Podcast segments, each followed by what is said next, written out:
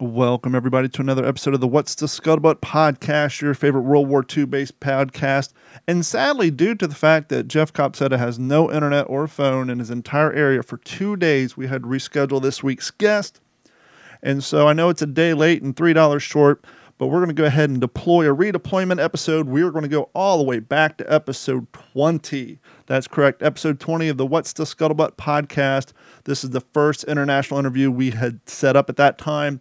Um, you might hear some road noise in the background because this is recorded on our original cheapo microphones at my office. So, long story short, please enjoy episode 20 of the What's the Scuttlebutt podcast as we are joined by Marcel Bonin of ImageworX World War II. You guys are probably familiar with his works if you're on Facebook or Instagram. He hangs out with and deploys out with some of the most top flight, top notch on it World War II reenactors over in Europe and throughout Europe, and he takes photos and then works his digital magic to make them look like more authentic war scenes. So please enjoy this episode of episode 20, and we will be back next week with myself and Jeff Copsetta. Thank you guys for your continued support, and email us at mailcall at WTSPWorldWar2.com. And without any further ado, here is episode 20.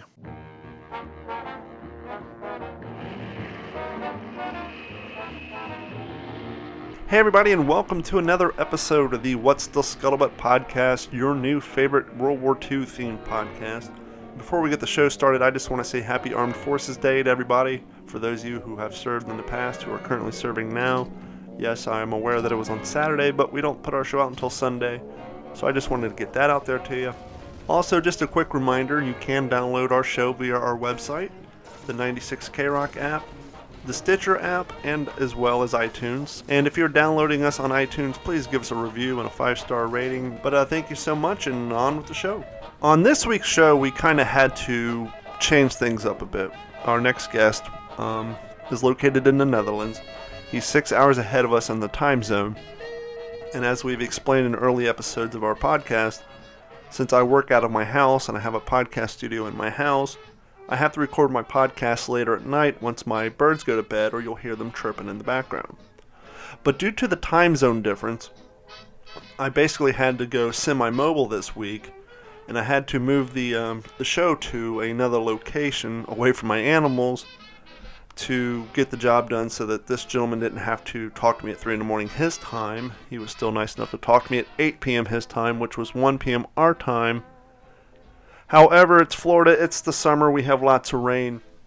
And so what I had to do is I had to pick up my equipment, go to my office where I do my computer work, and I was going to interview him there. However, when I walked into the lobby of my office, I could hear my neighbor having a discussion with one of her patients because she does psychiatry, and I knew that my microphones would probably pick up their conversation in the background. So I had to make a quick compromise. I was under a time restriction. I was already running late due to the rain and the storm. And so I set up my equipment in the conference room, which is right next to a huge bay window right next to the main thoroughfare. And so sadly, you will hear some background noise during this interview. Um, I think after the first few minutes, I decided that after I got done asking my question, I would turn my microphone down so that you would not hear all the road noise behind me as the uh, our guest spoke and answered the questions. And then when there's a pause in the conversation, I'll bring my microphone back up, ask the next question. You will hear some road noise. I've tried filtering most of it out, but there's only so much you can do, so on and so forth. But please don't allow the the interference of the road noise to take anything away from this interview. I feel it's a great interview, and uh, hope you enjoy it. Joining us on the well, joining us on Facebook Instant Messenger, our first international guest, a gentleman I became aware of probably about a year ago. These beautiful uh, reenactment and living history photos kept showing up on my timeline, being shared by other people, by this little company called ImageworX. And what they would do is they're going to living history events and um, what I would guess call maybe um, memorial parades or things of that nature because they're over in Europe and they're out where the battles actually happen. So I would see these beautiful photos of these long convoys of jeeps and uh, two-ton trucks and all these beautiful photos. I'd see all these awesome action photos, and so I started following them on Facebook and Instagram. And uh, the man behind the mission, the guy behind the beautiful phone, Marcel Bonin, joins us from uh, across the pond today, our first international call. How are you doing today, Marcel? Oh, hi, Don. I'm doing quite fine. It's a lovely Saturday evening here in the Netherlands. Um, so, yes, thank you for this interview, first of all, and I'm honored to be the first international guest in your show. Well, thank you so much. So let's uh, let's get right to it. As you said, you're in the Netherlands. Um, mm-hmm. What? Well, obviously, because you're in the Netherlands and the parts of the world you're at, the war affected your nation and your community more than it did here on our home front because we never actually had any um, violence here, with the exception of uh, Pearl Harbor and maybe a few Japanese balloon bombs that landed in Oregon. But what really yeah. got you into uh, World War II? Well, actually, is well as you said, um, our region here was in the midst of uh, all the action, so to speak. Um, the front line was here in autumn 1944, and uh, I live in the southern part of the Netherlands, and which is roughly, I would say, in the uh, Aachen, Maastricht, and Bastogne triangle. Um, so, needless to say, that we this area saw a lot of action uh, end of 1944. Um, the other thing is that I was raised in a in a in a in a family with military background, and um, my grandfather was in the Dutch resistance during the war, and he assisted the American troops that liberated our town in '44. And uh, in my time, my uncle was a tank commander, and um, well, that's how I got involved with military. And when I was a child of four years old, I was already in the turret with my uncle of a Leopard uh, 2 tank. So basically, uh, it, it, it all came very natural. So um, it got me involved, yes. Well, I want to I want to go back a little bit because you mentioned something very interesting about your grandfather was part of the Dutch resistance. That yeah. in itself is a very two things. That is extremely brave and extremely selfless because when you're, um, well, as, when you're a resistance fighter, you don't have the backing or the um, logistical support of a military. You don't have access to all the gear, all the weaponry, all the high technology at the time. You're basically fighting with what you have access to, and to yeah. have such great love for your community and your country, and to do such a selfless act as essentially go up against invading military with nothing more than what you're able to scrounge through your town. That says a tremendous yeah, yeah. lot about your grandfather and uh, the people of his community. Well, yeah, it's it, it it must be said that resistance comes in uh, many forms, and um, as I can recall it, because my grandmother used to tell me stories about that. Um, uh, they most of the resistance they did was um, trying to get food coupons, um, trying to sabotage things, uh, smuggle uh, food and uh, clothes and that kind of stuff. And later on, um, when the American troops were near, uh, as the war developed, and we are talking about October 1944, my grandfather um, assisted American troops to find um, the place, the German town of Aachen, which was the as I can recall it, uh, the first uh, German city to be uh, liberated by the Allies.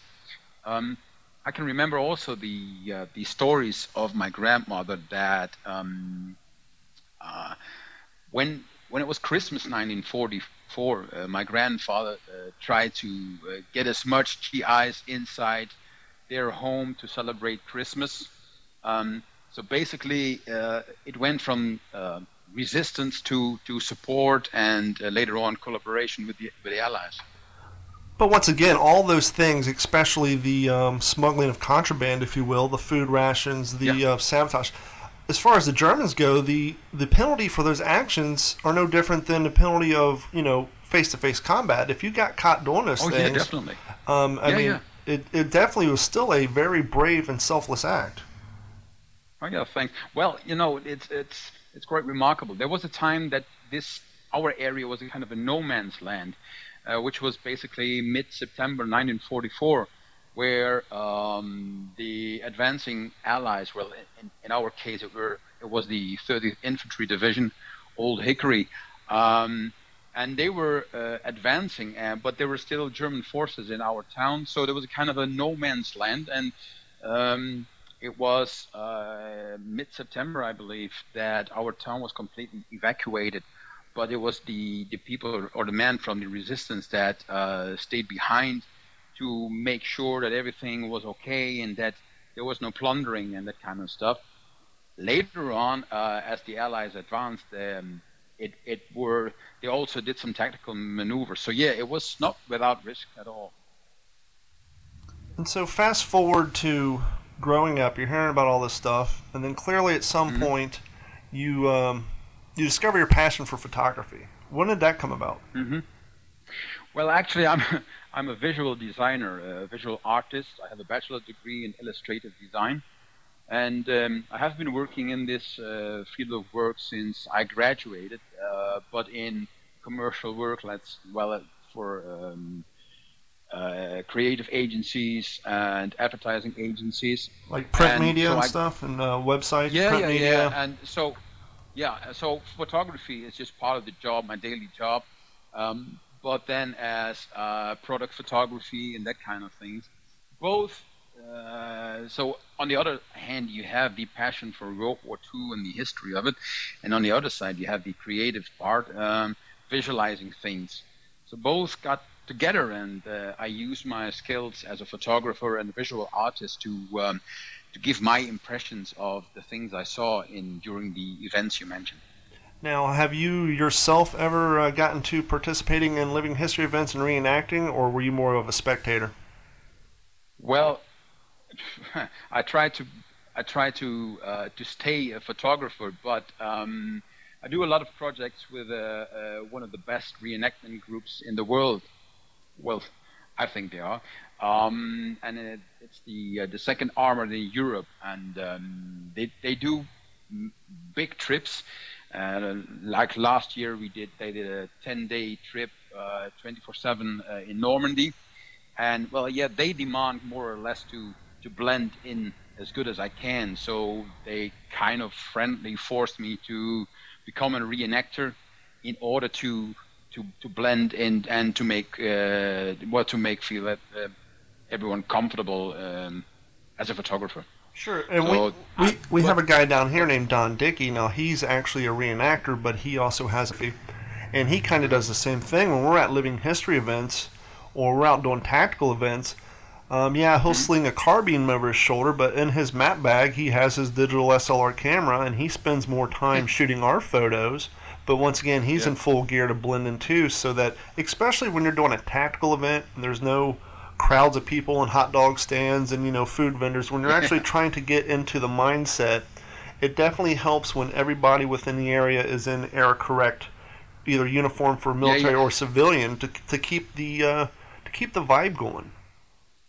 I totally agree, um, but there are certain, you know, for instance, if you have the commemoration walks and that kind of things, um, I try to, um, well, I try to be the photographer, not the reenactor, because you know um, the guys that I join that do Second World War reenactment, they do that at the most authentic and highest level. So there's nothing wrong with them uh, with in regard to their gear, their clothes, their shoes, their underwear, whatever. So um, if I would have to match that level, it would cost me a fortune just to do that. Sure. And um, and I joined many groups. I joined German troops as well, uh, uh, British, um, uh, several and, and different U.S. Uh, uh, units. So that would mean if I would have to blend in perfectly, I would have to buy all the gear. So I try to avoid that and.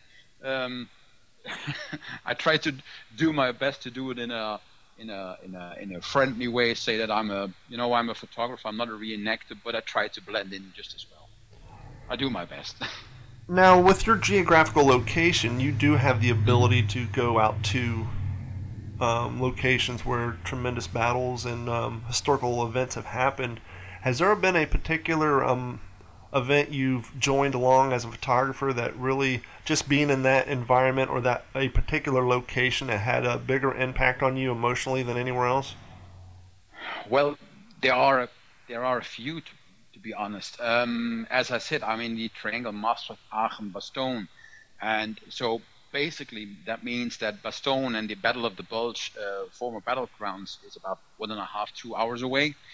Um, so when I go there, certainly in the wintertime when there's a little snow or there's fog or anything, um, it yeah it gets to you. Uh, but that being said, I was uh, with the Second Armored in Europe. I was in Normandy, uh, and that has the same effect as well. You know, there's if you go through the little villages and if you're on the beaches and stuff, there's there's well, all is so authentic and uh, it's it's kind.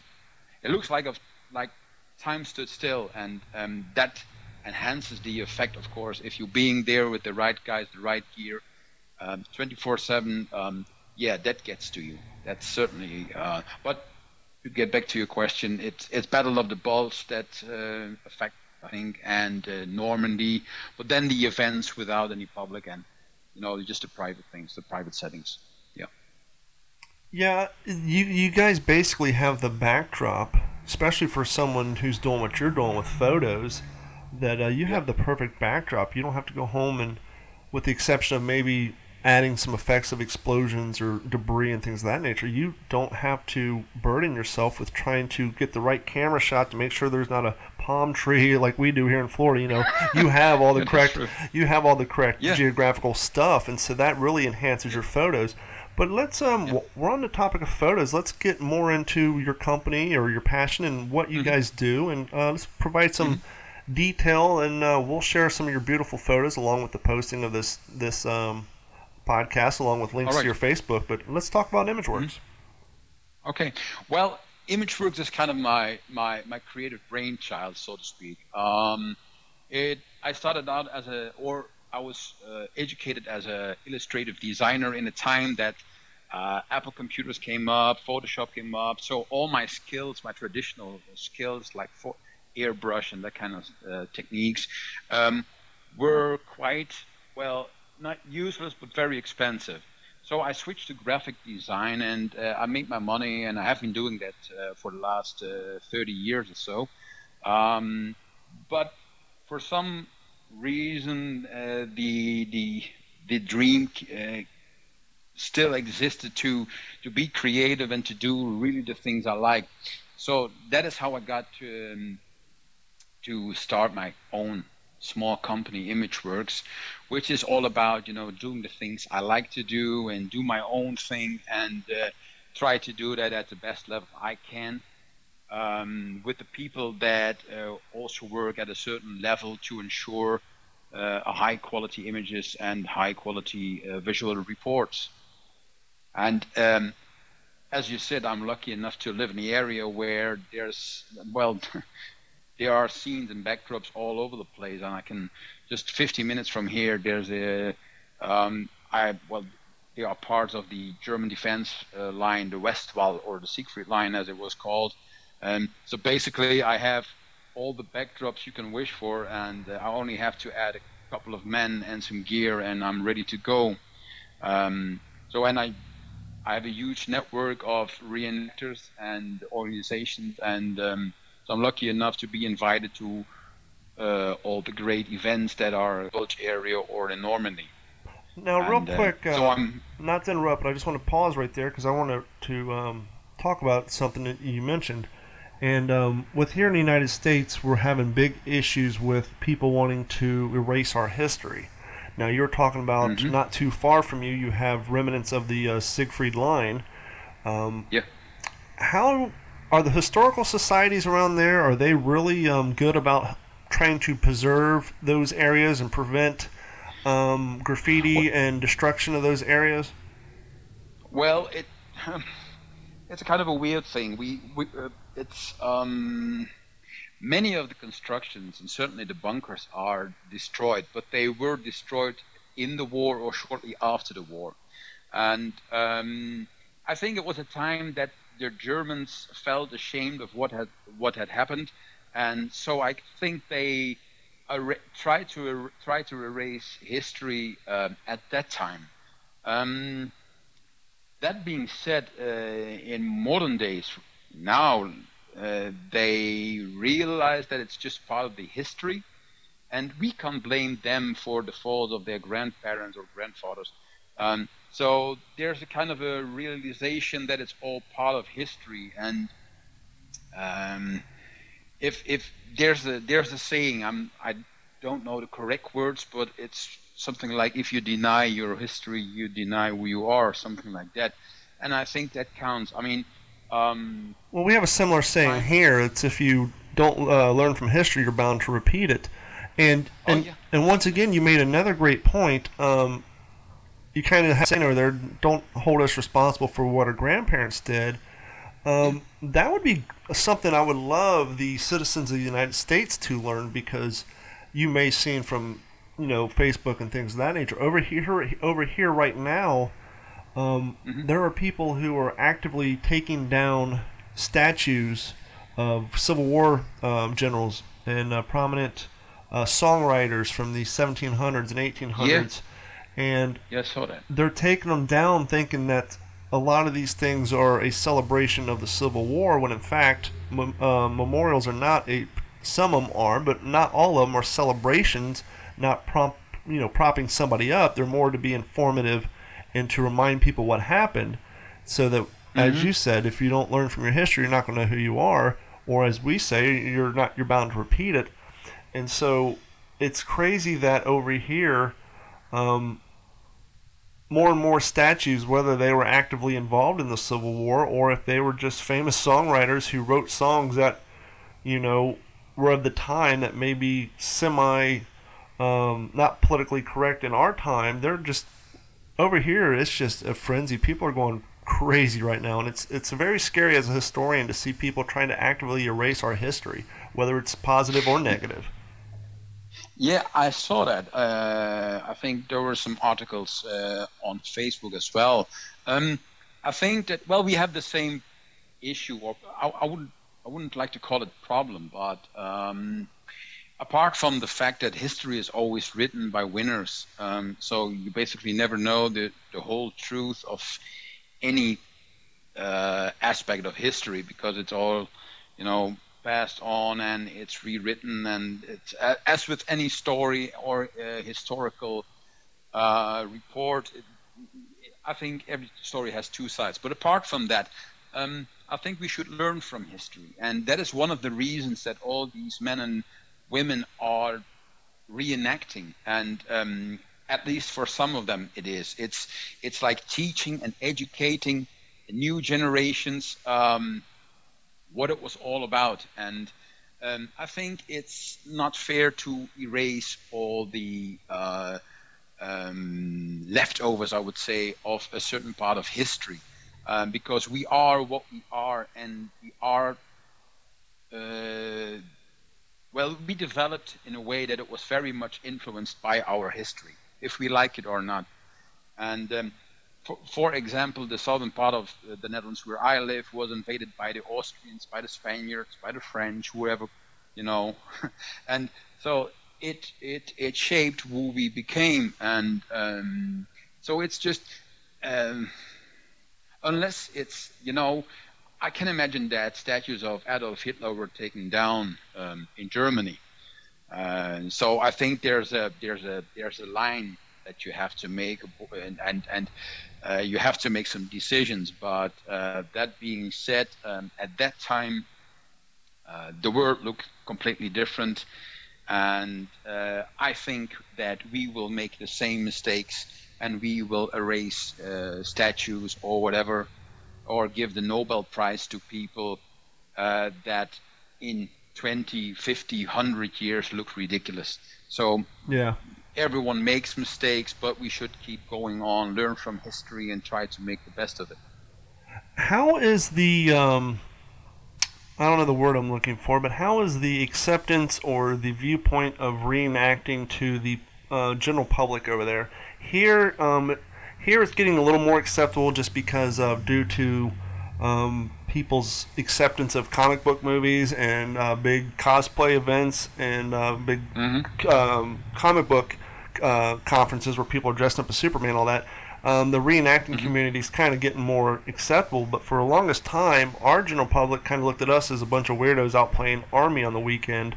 I would imagine it's probably a little more acceptable over there just because of the impact that these men who you guys are portraying um, on both sides had on, on your area.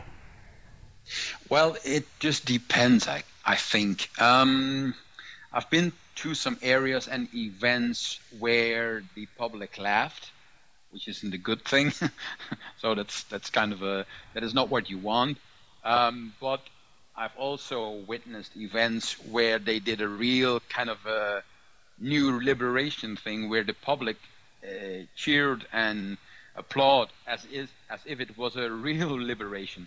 So and there's some and and, and there's everything in between. Um, I think it just depends on the setting, uh, the geographical location, and maybe the timing. Um, as you can imagine, um, if there's an event in the first week of June in Normandy, it has a totally different impact than some Jeep meeting somewhere in the heart of summer at the Dutch beach. Um, so it's it's all just it all depends on the setting and for me personally, it also depends on the historical uh, accuracy um, of the reenactors um, because I only join or try to join uh, events and projects where authenticity is at the highest level because I still believe and I and I well I also believe that it's the future of uh, a reenactment is only at the highest historical level possible. I couldn't I couldn't agree with you more. Between. Yeah, I couldn't yeah, agree with I you mean, more. There's there's a lot of problems with people who um, they want to quote unquote dip their toe into it. See, ooh, that may be fun to do once or twice, and they show up with a half-ass uniform that makes everybody look bad. So I completely agree when it comes to the full authenticity and the uh, research to be put into your uniforms. Oh yeah, I mean, if, if you if you want to uh, tell a story uh, and if you want to educate people, um, you can only do that in one way, and that's the authentic, uh, uh, realistic way, as it was, and make no compromises. And apart from that, I think uh, all the reenactors owe it to the the men and women that fought for uh, for our freedom. Um, it's not a, as you said, it, it's not an army game. It's not it's not about playing or you know uh, pretend to be soldier. You, in my opinion, they're all honoring uh, the veterans and all those who died for for us and um, and even for the Germans. I think. I mean, many of those guys were forced to fight, and uh, so we, we we should do that with a certain amount of honor, uh, or not at all. I think. And, and that's a great point. A lot of people who are listening to this podcast who may not be as deeply embedded in historical things as the rest of us, um, mm-hmm. we need to not you know make the realization or the knowledge known that I would say 60, 70, maybe even 80% of the soldiers fighting for the Weimar Republic, you know, mm-hmm. they didn't probably have full faith and belief into the ideologies and the Nazi Party. They were there because they were forced to fight. Uh, they were there because oh, yeah. they were fighting for their homeland. Um, much like yeah. here during the Civil War, you had generals who fought for the Confederacy not because they believed in the ideas of the Confederacy, but because their states were involved. Um, they would yeah. have much rather fought for the North or vice versa, but because the side in which their state took is the side that they fought for. They fought to protect their state and their families, not so much a belief by the people who are running the armies. No, that's true, and I heard tons of stories where, uh, uh, and I'm talking about Wehrmacht soldiers. Then uh, those guys were forced to to fight if they liked it or not, and um, and don't forget that um, they were prepared at, at a young age at school. So I mean, uh, the, the the Nazi Party was uh, uh, funded in the 30s. Um, so basically, they had 10, 15 years. I don't know. Um, to prepare everything. So um, it's easy to say now in these days, which with what we know that it was all wrong, which it was, of course. But um, it, I can imagine that being a young guy from 17, 18 years, it's hard to, to tell right from wrong in that time. And um, they've been lied to, so they, they, they had to make some decisions, and later on they were forced. That's well, simple as that. Well, absolutely. Like you said, they the indoctrination started early. Let's just go. We're in 2018. Let's take a 17 year old boy who grew up in North Korea and plop him down in the United States or Great Britain and see the culture yeah. shock that that child that kid would have because for the last 18 years he has been told that there is no God except for the dear leader.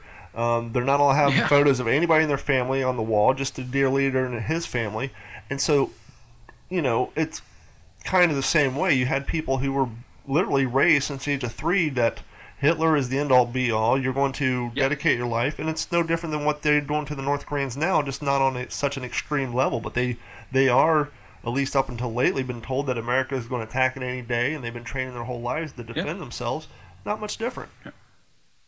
And I think even uh, back then it was even harder because there was no internet, there was no television, so everything they heard was just propaganda. So yeah, not only was there no were, television you know, or internet, but your your state, your government was running the newspaper. So what information you yeah. were got was yeah. being put out by the people who wanted to tell you what was going on. Yeah, true. Yeah. So it's not that easy and not that simple, I think. So let's get back to ImageworX. Um, you attach mm-hmm. yourself to multiple different um, reenacting groups, including the uh, Europe, the uh, the Second Armored Division. Second Armored in Europe, yeah. Um, what is your end goal with your photos? I mean, I've obviously I've seen them all over Instagram and Facebook. Do you ever get do get published? Do they uh, get set up at um, events? What's your goal? Is it something you're strictly just doing um, as a passion? Do you have an end goal? Well, um, yes and no. There are certain projects I do for myself. I just because I love it, and um, I try to uh, to to create the most realistic images possible. But there are also commercial projects, and I did, uh, for instance, I did some book presentations where I um, made some multimedia presentations. I was asked to uh, to colorize and style uh, some 40, 50 styles images, um, and I've been selling some some portrait shots. Um, but it's all going low profile because you know it's first of all I have little time on my hands doing uh, commercial things, so all the work besides Second World War. And um, secondly, I want to prepare a decent uh, portfolio uh, in regard to Second World War before doing any publishing, uh, for that matter.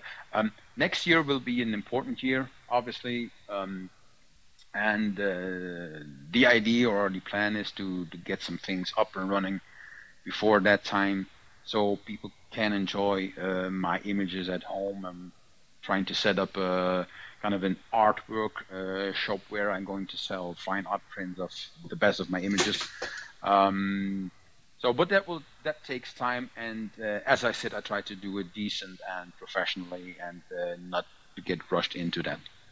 Well, with the type of photos you're taking and the type of effects you're putting into them, um, you're clearly spending hours per photo. It's not like you're just running through some half-ass phone app that changes the color and adds shadow. I mean, I've seen some beautiful photos you've put out there, and it's and as somebody myself who runs a business, has a second job, and does two podcasts on the weekend, I definitely get yeah. the time restraints and basically forcing yourself and reminding yourself, hey, if I'm going to do this I got to do it all the way. I know I'm tired. I know I have very free time, but I've committed myself to this, and so I got to put my best my best foot forward. And you are to be definitely mm-hmm. commended for that. Um, yeah. And hopefully, you know, once the publishing does come around, and um, yeah. the best of luck to you on that. Yeah, thank you very much. Well, as you said, I'm there. Would be easy ways to produce images. Uh, thousand on a row uh, instantly. Um, but um, well, I, I, you know, I, I process all the images by hand, one by one, um, and that just takes time. But I think it's it's just something I need to do to ensure high quality and uh, to ensure images that are, you know, look as as I want them to look. Now, are you primarily using keyboard mouse? Or are you using tablet and stylus? Um, not to get too behind the scenes, but um, what uh, type of equipment and um, software are you using when you uh, do your, your editing? Well, most of the editing is done in Photoshop and some additional filters I use. Um, but that is mostly for raw converting um, to make sure that I get the best uh, from the raws into a TIFF format. Um, all the processing is done in Photoshop. Um, I've been using Photoshop since 1988, I think it is. Pretty much. Uh, yeah, pretty much day and, one. Uh, say, and um, I've been using uh, mouse and uh, a Wacom tablet, so a pen um, because you know I do some retouching and uh, stuff, and it's a lot easier with the Wacom pen. Yes. And there's one thing I want to add because I get a request all the time to do black and white images, but there's a certain reason behind it uh, why I most of the time I do color, and that is. Um, if you look at the black and white uh, World War II images, they all seem older as they are, and it's because of the lack of color, obviously. Um, if you look at black and white images, they all tend to, you know, they don't touch you that much. Um, the colors are not there. There's no blood. There's no green from the trees. There's no blue from the sky. There's no orange from the fire. So basically, it's kind of a distant thing you see. And I did a test with an uh, image I found on the internet from a victim from Auschwitz, and uh, I did some colorization there and it's amazing to see how much an image uh, gets to you once it gets color. And that is one of the reasons I stick to coloring the images or to to create color images to lift that veil that's over the black and white original images and to show a little glimpse of what Second World War might have looked like if we could have taken some color images back then. Well, and that's a great point. Um, so much to the fact that clearly you're not the only one who thinks that way because there is an ever growing community of amateur and professional, for that matter, um, Photoshop mm-hmm. cats who are spending their free time taking original photos and meticulously coloring. coloring. them all the way down to making yeah. sure they have the right shade of OD brown for the web belt versus the yeah. shade of you know the trouser versus the boot and getting every slightest little detail correct, and it does. Yeah. Um, even though it's still a two-dimensional image, it almost makes it a, a, get a more three-dimensional. It definitely brings out the yeah, passion and the story. Yeah, yeah, that's true. And it certainly, if you take certain uh, images from from uh, bigger events or attacks uh, like D-Day or the attack on Pearl Harbor, if you see those images in color they just get more to you. I mean, it it's it touches you more. It, it's it, it's more emotional, um, and and it's also very weird to see that you realize the sky was blue and the leaves were green and the fire was orange and not black and white. So, and that is one of the reasons, as I said, to um, to do most of my images in color, just to create that bridge, that that that idea of you know showing how it was and doing, you know, in the all in the um, uh, in the living history kind of aspect of things. You know? Well, basically, what you're doing is you're t- you're doing a visual component of what we do as reenactors. We realize if you take a group of people, sit them down at a table, hand them a bunch of textbooks, and say, "Here, read about the war." Within five minutes, they're going to lose their attention span. They're they're done. They're not interested. But having oh, yeah. them come out to the table, pick up the helmet, pick up the rifle, put the heavy haversack on them, that, that tangible, that thing that they're like, oh wow, this really happened. People really wore this. People were really there. Well, much like you said, mm-hmm. when you have a blue sky, an orange flame, red blood, um, dirt on the faces, tears in the eyes, when you do that in color, it helps the person who really doesn't. I don't want to say have an interest, but have any knowledge or even spend a moment in a week or a year even thinking about these things it helps it bring them bring that home to them where like you said they're like oh wow this really did happen to real people not some old you know because especially these young yeah. kids they see these photos and they're thinking that's oh that was a million years ago no it's not go downtown yeah. these guys are still alive yeah, true. they're you know true. they're living with their kids they're they're shopping i mean i've been lucky enough to interview three gentlemen who were in the war who are still very mobile and i'm mm-hmm. i'm looking for more and when people think, "Wow, this was so long ago," it's like, no, they're they're still here. They're still alive. Um, a lot of them will say it was a different, it was a whole, you know, a different life or you know a long time ago, but no, they're still here, and the color photos would definitely help people realize that. Yeah, I think the only thing that separates us from history is time. I mean, the, certainly if you go to areas as we spoke before uh, in Normandy or in the Bastogne area, um, certain areas still look the same. So the only thing that separates us from the horror from war is time, and the rest hasn't changed that much. Uh, it's still the same sun. It's same. It's the same sky. Um, uh, in many cases, the same buildings, etc.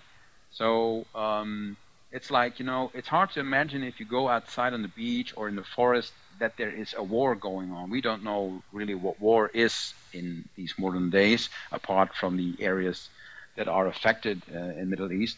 Um, but we are, you know, there is no war. We we have, um, you know, since World War II, there certainly in our area here in Western Europe, there wasn't any great war since then. And so it's it's it's hard to understand that uh, war was in full color as well, with all the emotions and all the smells and all the sounds and uh, everything that comes along with it. And it's also crazy to to think that in 2018 we are at war. We've been at war for 17 years, and even though we have the internet, and even though I have the ability to talk to you from Florida while you're in the Netherlands uh, via my cell phone, um, mm-hmm. We we've had the the ability to separate ourselves from the fact that we have men oh, yeah. fighting right now. And sadly, as I've stated on past episodes, the only time that that comes up is when some political opponent, you know, person's trying to use it to either make someone look bad or to gain a foothold in their political career. But other than that, mm-hmm. um, in pop culture, at least over here in the states on our news, you rarely hear anything that happens unless something negative happened where a prisoner was mistreated or there's some sort of um, you know negative report coming from a battlefield. But other than that, um, with the exception of the great um, companies out there who put out videos of soldiers coming home and their kids seeing them for the first time and things of, like that, um, we really kind of have isolated ourselves with what's going on to our young men right now. Yeah, yeah, and I think that's bec- also because we exported war. You know, um, in the Second World War, certainly in Western Europe, um, war was in our homeland, was on our soil, and it was in our hometowns and in our fields and streets and forests, etc.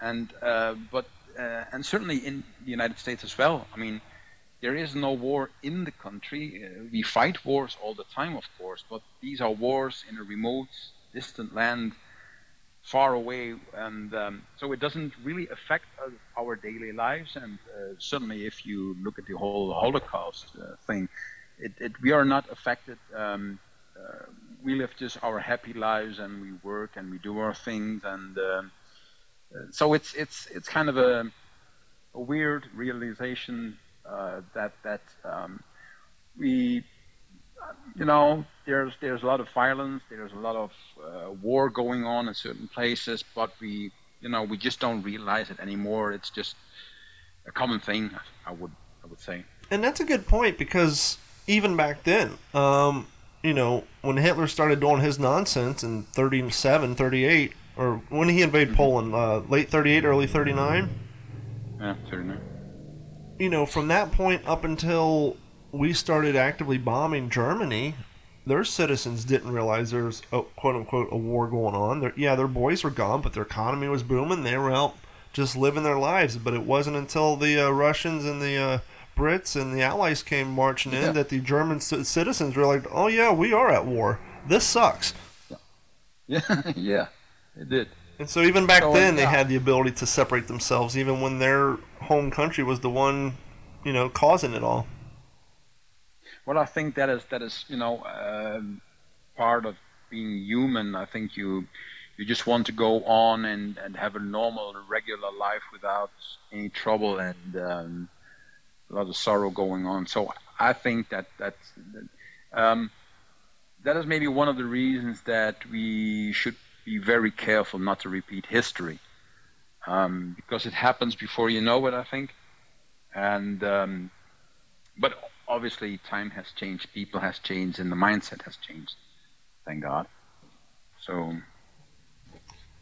I think it's it's um, one of the most most important aspects of reenacting, certainly uh, Second World War reenacting, is to you know show the people that um, what it looked like in the field and in the towns and in the forest, and um, to tell a story. And uh, I think with reenactments comes telling stories and telling history and uh, trying to educate um, the young people about that. Yeah. I think that's that was extremely well said. Um, has anybody came to you um, requesting that you guys get into the video side, or or is that something you guys have thought about but want to stay away from? You want to stay in the photo Um, d- department? Well, I've I've for the last couple of months I've been making uh, 360 uh, videos of certain settings uh, I was, or some scenes I visit, or locations. Um, I did a great um, kind of a I call it virtual walk, and I did a great um, uh, film in uh, Bois-Jacques near Bastogne. It's the forest uh, known from the ba- uh, Band of Brothers series. Um, so what I do is I record uh, my walking in the forest in 360, and I did the same thing with uh, some Westwall bunkers uh, across the uh, border with Germany. Um, apart from that, um, I do some experimenting with 180 degrees 3D video, um, but that is very um, you know cumbersome because the technology is still developing as we speak. And um, well, and next to that, I try to make some short videos of projects I do, but most of the time they are complementary to the images I make. Um, so, but yes, I, I try to add video um, where it's where it's an added added value, and um, it it certainly helps in telling stories and showing. Uh, um, a kind of a multimedia kind of presentation of certain settings and projects. Yes. Now, when it comes to the 360 video and photo, um, what type of equipment? I mean, obviously, it takes a, a piece of equipment that has more than one um, lens and aperture, correct? Oh yeah, it uh, in my case it's a 360 camera that shoots, um as the name says, in 360 with two lenses.